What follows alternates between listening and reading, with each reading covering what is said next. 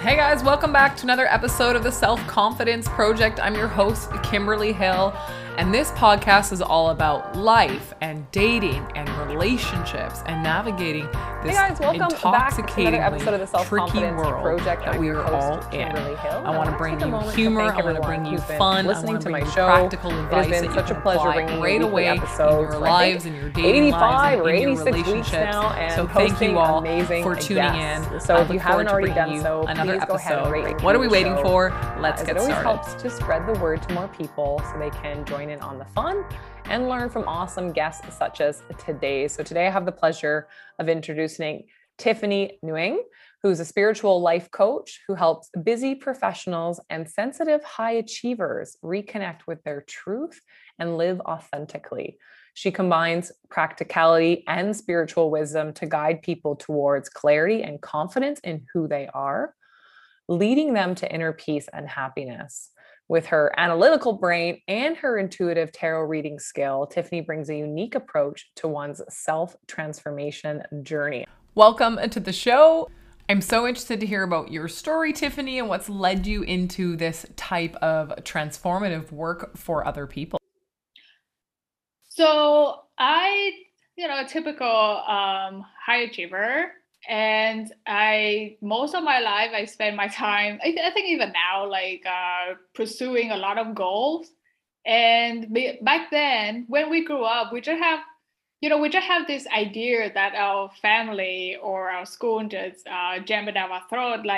You need to get a good job, you need to get a family, and everything will work out great, Mm-hmm. So I moved to the US and I became very isolated, and this was like a dark night of the soul kind of experience. Mm-hmm. It was very lonely. But then afterward, it got better, and I still feel very terrible about myself. I think during those dark times, I cope with it by not spending time alone. Even when I was forced to, I tried to I get into a lot of relationships that wasn't good for me just so I wouldn't be alone. Right. And then after that, when, life started to get better for me, when I adapted more to the new environment, I hated myself for all of that. But I didn't know it. I would just, carry on with my life, being young and think that we know everything and just push it under the carpet, don't want to deal with it. Yeah. And, so I moved to Florida to pursue my doctorate degree in pharmacy. And then I got engaged and everything on the paper looking great, career, mm-hmm. Checks box and relationship checks box, but I was miserable. And it took a very honest and vulnerable conversation with one of my best girlfriend to be a catalyst for me to recognize that she would just mention very casually that she wished she had a relationship like mine, right. Everything working out. And, on the outside, we look very lovey-dovey, like power couple, hashtag relationship goal. Right. Hashtag couple goal, yeah. So I felt very miserable. So I just laughed at her, I don't know what you're talking about. It wasn't that great. But maybe I'm having cold feet or something. Mm-hmm. And that's when she was looked straight at me and she was asking why. And that's why I broke down and be very open with her and talk about my past and how I think I did not deserve any kind of happiness. I feel like if there's anything, I feel like I have to do so much to earn it. Mm. And it was just exhausting. And I don't want to continue it. And I don't know what I'm missing, but I didn't feel happy at all. And that's when the vulnerability very beautifully happened. She also shared her own past, and it mm-hmm. can be very similar. And what stuck with me was each of us were adamant about the other deserved the best happiness, but we just don't believe it ourselves. Right. So a few months later, during one of those long drives by yourself, I had this epiphany that if I switched place with my best friend and did everything, if she did every single thing I did, I would never, ever even think less of her. Mm-hmm. And I realized I was too harsh on myself. So I forgive myself for my mistake. And that self-forgiveness, that true self-forgiveness, was the kickstart to my whole inner healing journey. Yeah. So once I have that, the confusion kind of go away, because I realized that I hated myself the whole time. So I didn't know what I wanted. I lost myself in the process. You ever been in the relationship when it gets become so familiar mm-hmm. that you lost yourself? You don't know what you want anymore, and you kind of lose your own identity. You lose everything, and you just lose yourself. And so I realized that. I also realized I have zero self-worth. I don't think I deserve anything, and I feel like I have the tendency to settle for whatever comes easiest. Right.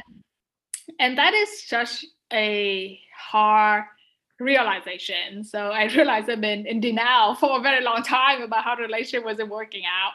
And so I broke off the engagement and ended everything.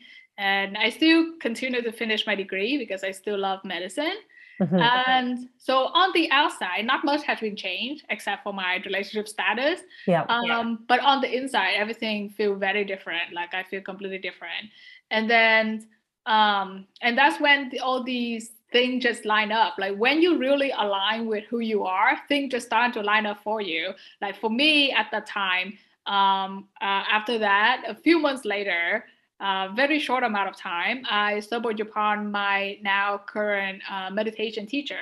Mm-hmm. And so at that time, I've been trying to meditate for 3 years, but fail because I kept falling asleep. It was like so exciting. Does that actually mean you have failed though? Well, at the time I didn't know, but for 3 years I tried and it just never worked out. So I thought it wasn't for me. I kept falling asleep every time I attempted to meditate. It sounded like you needed a little bit of a break and a rest. I didn't go anywhere with any kind of practice. And also, I was also trying to get, understanding more spirituality, reading a lot of like Eckhart Tolle book, Dalai Lama book. But at the time, I don't get it. It was very mm-hmm. dry. They kind of dry for me. So it was, But after I met my teacher, then those make sense. Then those books start to make sense. Right. So that is like, when you, Confucius have a very accurate saying, when the student is ready, the teacher would appear. So that's actually what happened to me. That was like a very serendipity moment for me. Wow. And after that, I, go into the workforce full time. And there was a time when, so pharmacy, I don't know how about in Canada, but in the US, pharmacy, especially retail pharmacy, is one of the top 10 professions with mm-hmm. one of the highest suicide rate. So it's one of the top 10.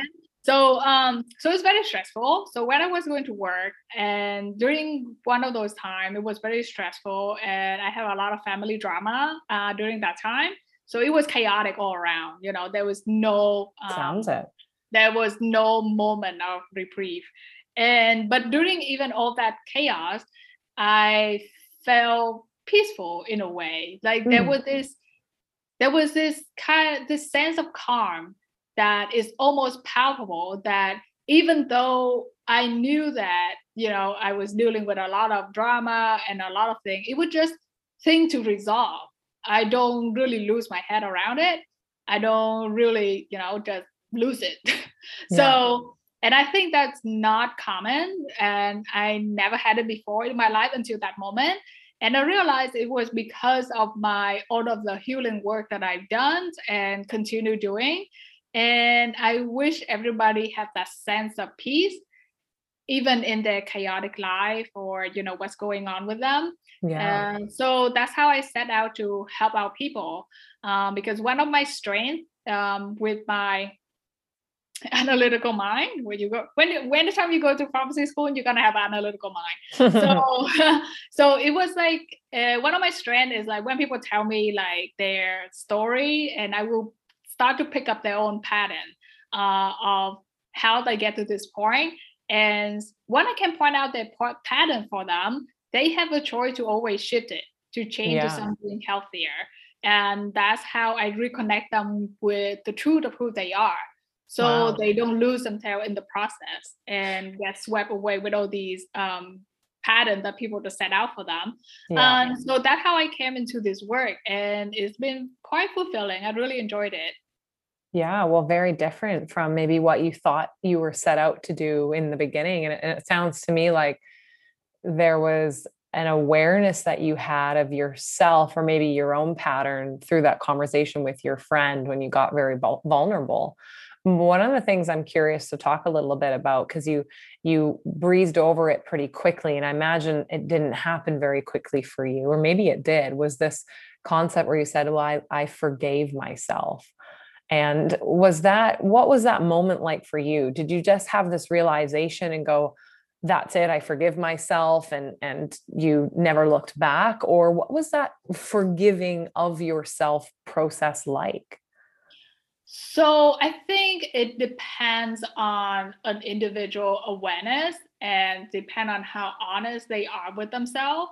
So when I was in my early 20s, after that terrible time of adapting, lonely time, I also tried to forgive myself before. I understand I was young and stupid when I was a teenager, but I didn't truly forgive myself. I just more like suppress it and try to forget it and move on and don't ever talk about it. Just like seal it, seal it from behind the door and don't open the closet.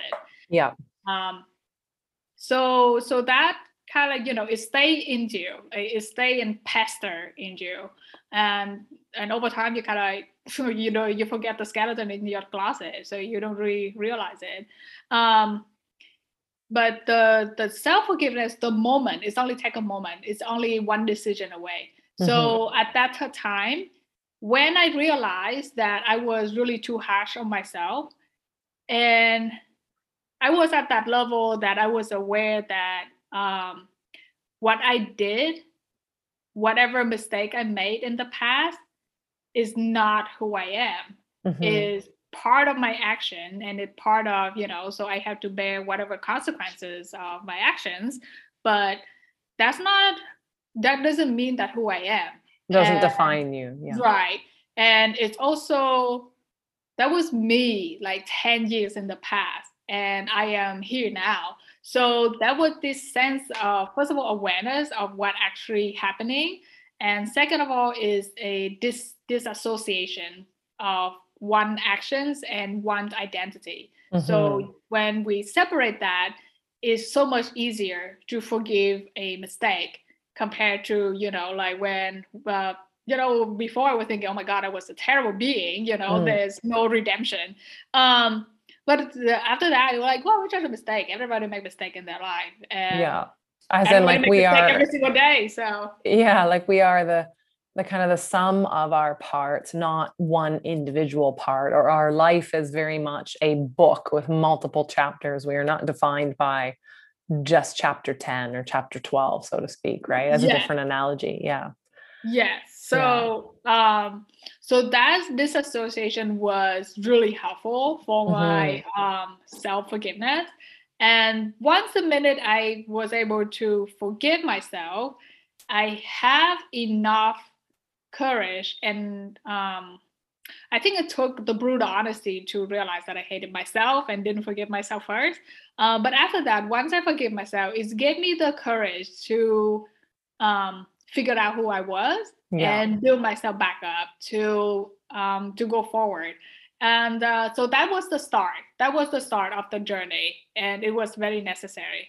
Yeah, it certainly sounds like it. And the reason I wanted to clarify there is I know forgiveness is people want to be able to forgive themselves. So just not always sure how to start, and hearing how it worked for you is going to be helpful for a lot of people that are looking to do the same thing, disassociate from their maybe past action or past version of themselves from who they are today, because they are not one and the same.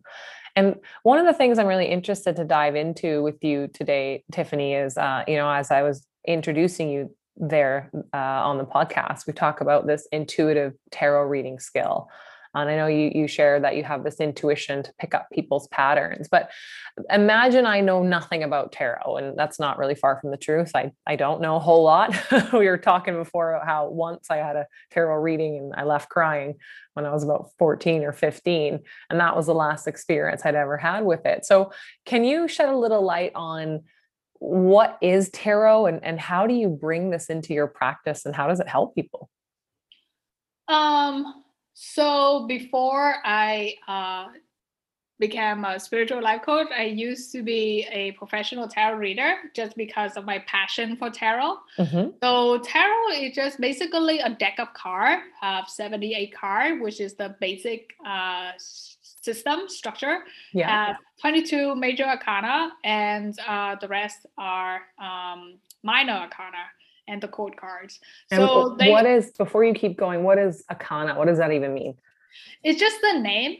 Mm-hmm. It's just a name. So like major arcana mean like big secret. So basically, tarot is more of like, it's like the set of cards with structure, and it has symbolism in it. And it triggered your subconsciousness to come up with a different perspective or different way that you haven't looked at it. Mm-hmm. And it's bring up your intuition. Like you have to use your intuition to read it. It's very much like, it's very similar to how you do creative writing.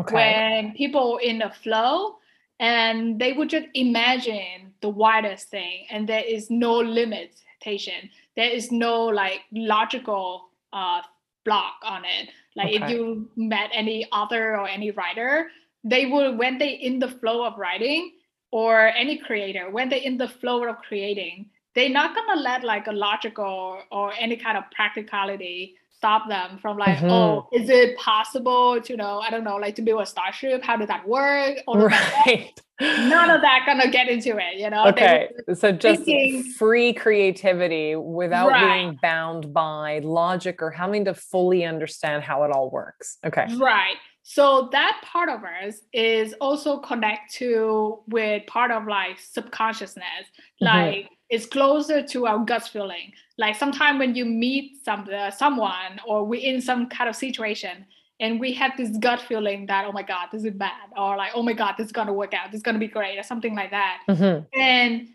And so the tarot, it was just a tool. So when you see it, it was like trigger you to think of something. So very similar to like a picture book. Like so, or free association, right? Like all I can picture so you is like look at it and you kind of like, okay, then you imagine whatever story the card trying to tell you, and you string along, like how many numbers of card to make into a coherent story for yourself. Right. So you make sense. So that's it basically how the tarot reading work. And so it depends on quite a few factors. To have like a really good reading. So it depends on, I taught also a few people to read. So to read for themselves, it's a great reflection tool for them. It's good for contemplating. Some people, do journal prompt. Sometimes some people are more visual. They would just pull the tarot card and whatever picture, whatever in there, they will, make them contemplate something, make them maybe see things in a different way. So that is a very great tool to access your... Okay, so I'm really curious. I've got this. Okay, so this past Halloween, for some reason, I decided to dress up as a fortune teller gypsy. Okay, that was just my creative mind saying, what do I want to express myself as this year? And one of the things I bought as one of my props was a pack of tarot cards. Now, I've not even opened them. And I don't even know if they're the ones you speak of or you would use. My question is, if I were to go grab that deck, which is just sitting over there on my shelf, and I flipped open one of the cards, would that be, I mean, if I went and did that, would I just be telling myself a story about that one card? Is that how it works? Yes. So it technically, you try to bring up like a message, but you want to have a focus.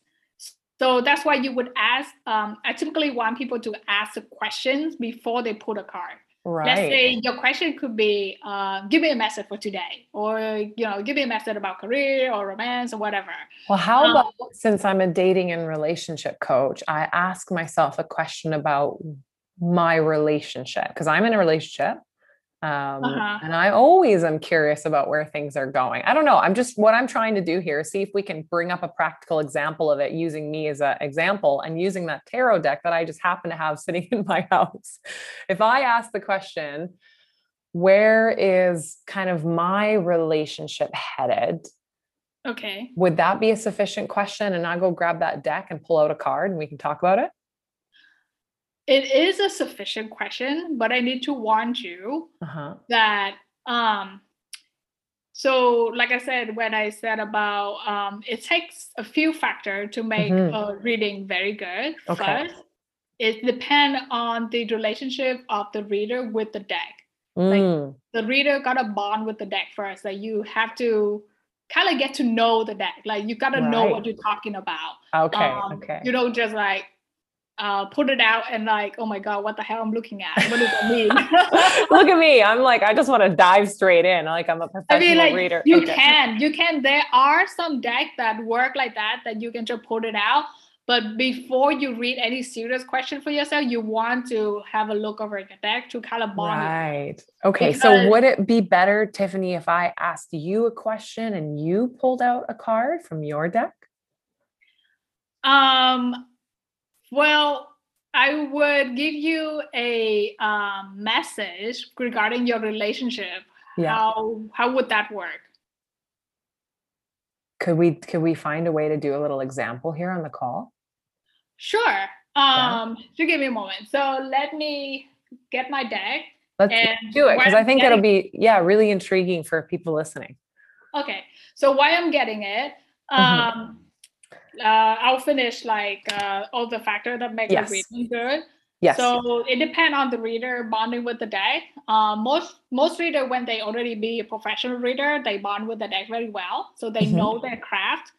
The second factor would be whether the reader and the seeker have a connection.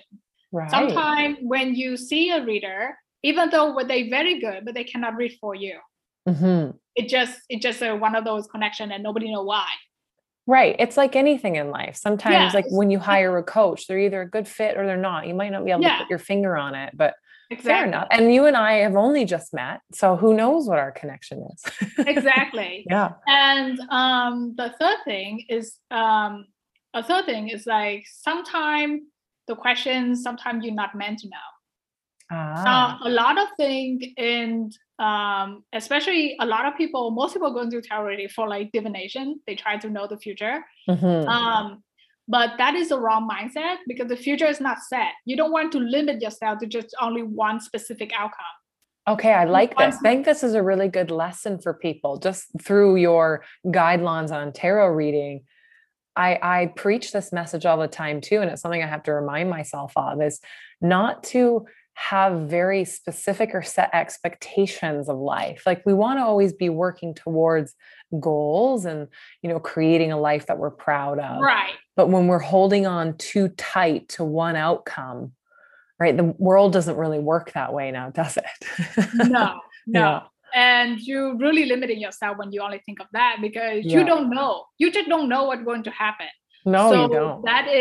So for tarot, when I work with it, it's more of a reflection tool, and I would tell them, like, let's say on your current trajectory, the possibility is there, something like that. Now, whether you choose to go forward with it, then, it might pan out that way, but it might change, it might get better, it might get worse. And also another tricky thing when reading about relationship, you're not the only person in a relationship. Yeah. So you're not the only one making the decision. No, of course not. Although we'd like to believe that we are, and many of us hold on to this concept that we can control the outcome of our relationships, but we cannot. No, relationships are two-way streets. So it has to involve other people's free will also. So I have my deck of cards, and what I do is I can pull a 3-card message regarding your relationship or your current love life. Mm-hmm. Oh, here, I'm going to be exposed, everybody. Well, because I don't go into too private, like I don't ask for your partner name or anything. So I would just like give you a general message like geared toward your love life. Okay. All right. I'm curious, guys. Hopefully this goes well for me, everyone listening. So don't be worried too much. Like last night I went to a former client. I gave him a reading like a few years ago and it panned out. He came to me when he was like so lonely and he's like, oh my God, I guess I would never met the right one and all that stuff. And I said, I know you would like just focus on the right thing and the time will come. And it did. So I just went to his wedding last night. And the first thing he told me when he saw me was like, Tiffany, your card came true. Thank you so much. I have my happily ever after. You helped guide him to find his own truth. It sounds like, right, he still had to make all the right decisions and be in all the right places. Right. But sometimes just having that faith that it will work out is so important. And that's phenomenal. With that tarot reading, that's why I don't focus on that during my program, but I do have that toward the end. Mm-hmm. Is help to, first of all, give people some kind of idea of possibility, like just open their mind to imagine. And second of all, it gives them like this kind of vision, so they can have it and hold on to that vision and that hope for themselves, because everybody wants to be happy. Everybody wants to have fulfilling relationship and have happiness in life. Everybody wants that. But what exactly does it look like for them? And sometimes the card gives like a message that maybe I overlook. So it's a great tool for it. And every single one of my clients love it. Yeah. Well, I'm intrigued. It sounds like a really beautiful self-reflection tool in a different way. And anything that sparks creativity in us is beautiful and helpful. So I'm excited to see what cards you pick up. You want to connect with all part of yourself, like not only your right brain, but your left brain also. So not only your practical side, your skepticism is good, but also you want to open yourself up to this childlike wonder, your subconsciousness, your imagination, because that's where a lot of the magic comes from, Yeah.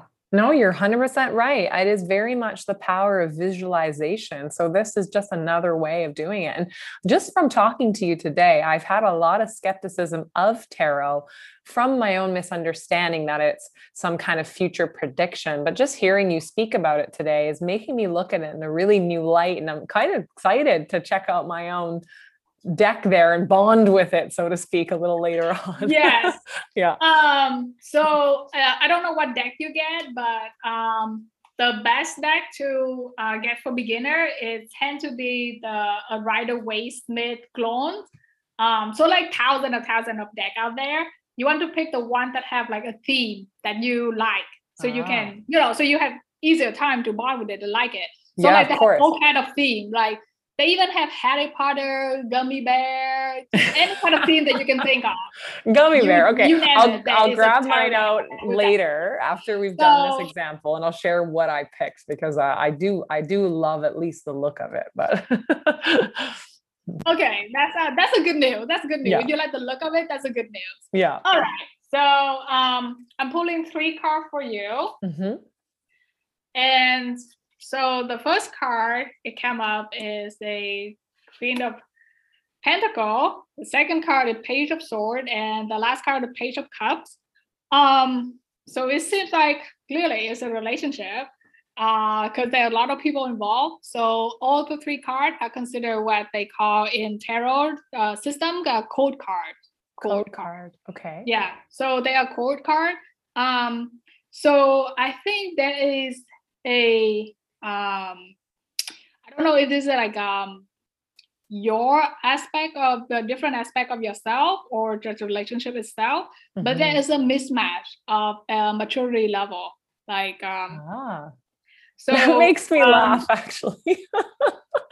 so there's a little bit of mismatch of maturity level here. Okay. So they are two page. So one, the one of sword and the one of cups. So one is intellectual. So thinking about, so be like very interested in a lot of different ideas, very like to study new ideas, like new things, like discuss new things, very intellectual, but also not for deep thinking. Like it's almost like see a lot of interesting topic and maybe just have like a superficial knowledge or like the bare basic of it, but doesn't necessarily mean that they are those are the true knowledge or those are like the thing that you're going for. Like it doesn't, it's kind of a little bit scattered. It doesn't have a true focus yet. The next one is also, it's about emotions, not quite mature, is it's have a lot of like creativity and emotion to express. So at this stage, expression gonna be the thing that you focus on, like freely express what all of the emotions and all of the creativity coming out. But it doesn't quite have a focus yet. So it's I guess I make this mean what I want it to mean in a sense. Like when you're, I'm going to hear you saying this, like a lot of it feels very true about the dynamic between my partner and I. Yeah. So, because we didn't pose a specific question for privacy reason. Yeah. This is vague. So this is what it vague. So I'm just giving you like what I think. So it can be meaning two things. Can be the dynamic of the relationship between you and your partner or aspect of yourself. So this with the focus on yourself. So the very first card come out gonna be more about you. So I would say if you think this is more about your dynamic, then you'll be more the one more mature in the relationship. And your the first card come out as Queen of Pentacles. So she would be someone very, is a great homemaker. She like the queen in her own kingdom. She is very practical, very resourceful, and she very nurturing and caring. I like the sound of that. That sounds like me a little bit, given that I'm in this line of work of caring for others. Yes. So that's good. And that also means that you're very good with money and you're very practical and resourceful. And you do not like to waste things. But also you can be sometimes a little bit dry. Sometimes. Ouch, Tiffany. Sometimes don't, not always romantic, you know, you're not all about roads. You're more about like, you know, like let's go to a restaurant and be something more practical or something. So it's just, you know, something different. But because you are the only queen that come out during the three cards, and the other two are kind of like less mature level, so there's like that's why I said there's a mismatch. So the line of thinking there might be some not always agreement on how to do things in the practical way. Sometimes the other person might be too much in the la-la land, like too imaginative or not too really down to earth. They probably have a lot of thinking. They're probably very smart, but they're not thinking of the one that, you know, necessary for daily life. Well, that's fascinating because my partner is a huge creative. Not only is he artistic and talented from like a drawing perspective, he's a phenomenal caricature artist. But he's very much got his hands in a lot of different activities, everything from shooting to drawing, to welding, to everything. He's very, very multi-talented, and he's a huge thinker, very much the type of individual that pictures the future, that thinks about the past. Whereas myself, knowing me, I'm very practical, and given that I'm a Virgo sign, I'm very, I can be dry in that sense of like, here's how we should operate in the order of things. Well, so that showed the dynamic thing. And that probably means you guys might have not always on the same page, since he not right here, now they're too down to earth and not always thinking about the presence. He, too philosophical and a little bit too scatterbrained. And oh God, I'm going to make him listen to this episode. That's why I bring up disagreement. But overall though, the three cards, there's nothing about strife. There's nothing about like, you know, there's a lot of conflict.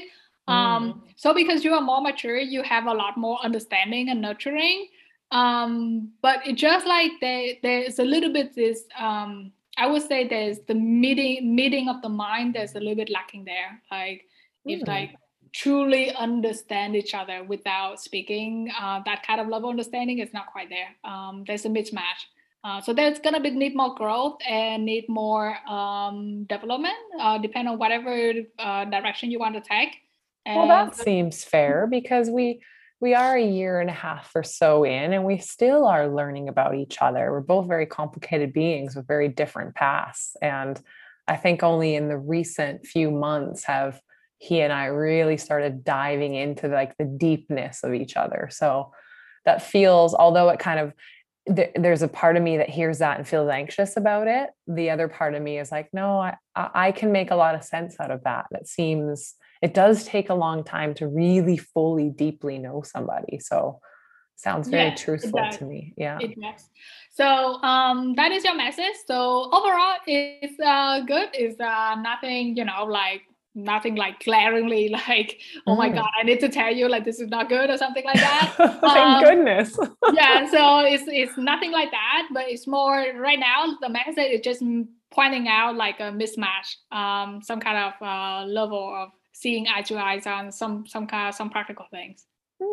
Okay, well, I think that's pretty common in most relationships. There's always a little bit of difference of opinion on how to navigate certain aspects of a life or a relationship. And it's good to be reminded of it, I think, sometimes too, because the truth is if you had read me something that said everything in our relationship is absolutely perfect, I'd be questioning that too, because, you know, we deal with challenges and, you know, as I get deeper into this work of supporting others, more parts of myself are coming out that need healing too. So, well, thank you for doing that. That was really, I feel like almost weirdly, like I'm in shock because, you know, my mind is going crazy, making it mean certain things, but, yeah, it was just wonderful to have an example of it.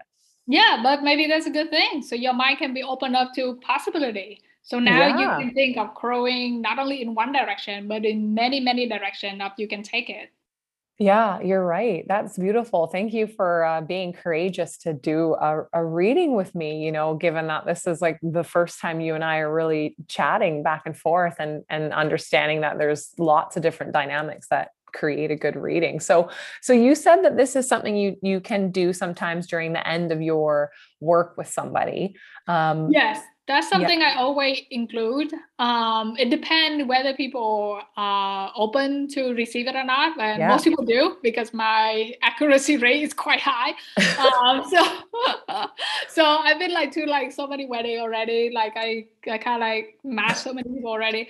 But yeah, so it's quite interesting. Especially most people find me when they just at the end of a major relationship, whether they have a divorce or breakup.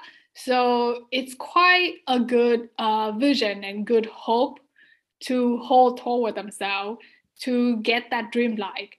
I think it's another really beautiful tool in the big toolkit that we can draw upon as we go through our own self transformation journey. And if tarot speaks more clearly to someone than journaling or doing some other type of work, then I fully encourage people to experiment with all sorts of different things. It doesn't mean you have to like it. It doesn't mean it has to work for you. It just means it's another thing that you can experiment and try. So I think all of my clients, like 100% of them are really open to receive it. More because, you know, I don't teach them to do tarot reading for themselves. They just sit back and relax. And exactly. You don't really do anything, you know, you're just here to enjoy it. I was ready to dive in and do it for myself, not knowing a thing. So I'm glad you steered me away from that. So, if you do it for yourself is one of the hardest things. So it can be very frustrating because you don't know. And also, you're not going to be unbiased when you read it yourself. You know, it's hard to avoid involve your emotion in it. And so sometimes when you read a story, you will bend it to toward your bias. You will bend it to be the story that you want to hear, not what you need to hear. That's true. I probably would not have said anything near what you have just shared with me, right? Because even knowing the realities of a dynamic of a relationship, I would have wanted to say things are going in a very perfect direction. Yes, Everything is fine and keep doing exactly what you're doing. Yeah. So it's quite helpful. So mostly I do that. People really enjoyed it. So I always include 2 tarot readings toward the end of the program. The first one is regarding past life. It's just for fun. That's just really for fun. It's just to see the soul journey. So I'm not a medium. I don't see any kind of thing like that. But the tarot, you reach into your subconsciousness and you're like, you have some pattern there in your past life, something like that. So even people that most of my clients are Buddhists, but they aware of the idea of past life in Buddhism, so they just have fun at it. And awesome. The second reading is much more open, so like that's the one that everybody wants. That's the one that they can ask me any kind of questions, and I would give them a reading. Of course, as long as it's not medical or legal or something like that. And people really love it because during the whole program, I show them all the tools that they need, all the pattern they need to shift. But usually with the tarot reading, it gives them an idea of what they can focus on first. Yeah.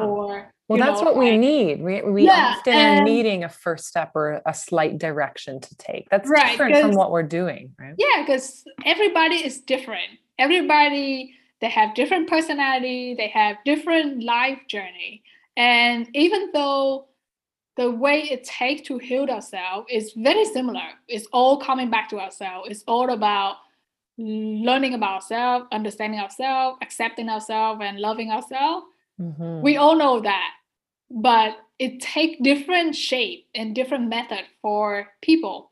So the tarot reading give them a slight different focus. So after you've done the program with me, this is the thing that you should focus on first, and then next step will be like that. So, and then you're gonna look forward to this dream. Most people ask about, if they're gonna meet their true love, and if they do the work, they do. So I have 3 of my clients have met their what they wish for.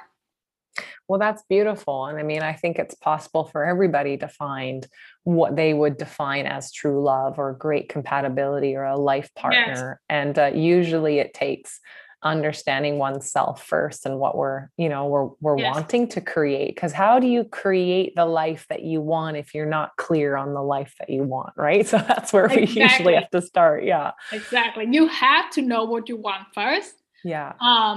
And it's not always the same what we think we want, because before we always have this vague idea, we're gonna grow up, we're gonna work a good job, and we're gonna have family, and it's gonna be great. And it is the American dream, right? The American dream, but it is not great, and it has to be more specific to that.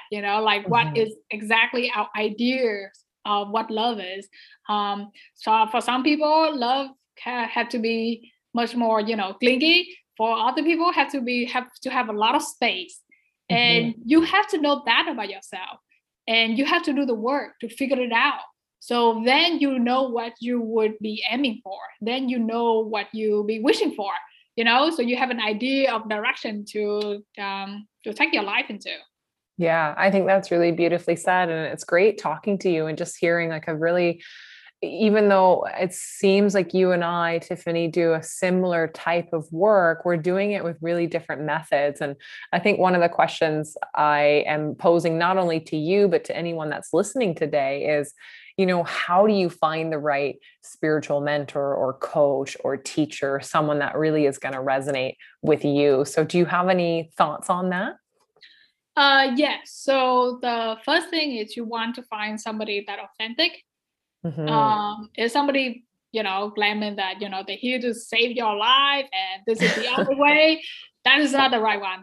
They're definitely not authentic. Sometimes it can be hard to see, because sometimes you need to spend time. Sometimes time would be the only thing that tell whether that person authentic or not. But the second thing that I want everybody to focus on is resonance. So it's very similar with when we were in school. We have a lot of teacher teaching math. Let's say we have many math teacher, but there's one that it just so much like we like so much better than everybody else. Yep. And not because they teach a different kind of math. There's only one math, but they teach in a different way that you understand it. Yeah. So similarly, for if you're looking for a coach or a mentor, you want to find the person that, because all the spiritual coach, all the guru teach the same thing, self-love. It's exactly the same thing. But the way that they teach it, their method, if it's resonate with you, if you kind of like from their method, you understand like the truth about yourself and all of these, and it's helpful to your life, that's the one you want to go with. I agree. That's really beautifully said. So just a heed our warning, not warning, but maybe just err on the side of caution when you're choosing someone to help you with this kind of work. Make sure they're authentic, make sure you resonate with them. And I love the analogy of a math teacher, because that's exactly how I felt when I first took calculus in university. It was like, I had a great instructor, and I was able to get through it because of him. Had it not been for him, I don't know. So yeah. So people don't go for the very famous one, because it's might not the right one for you.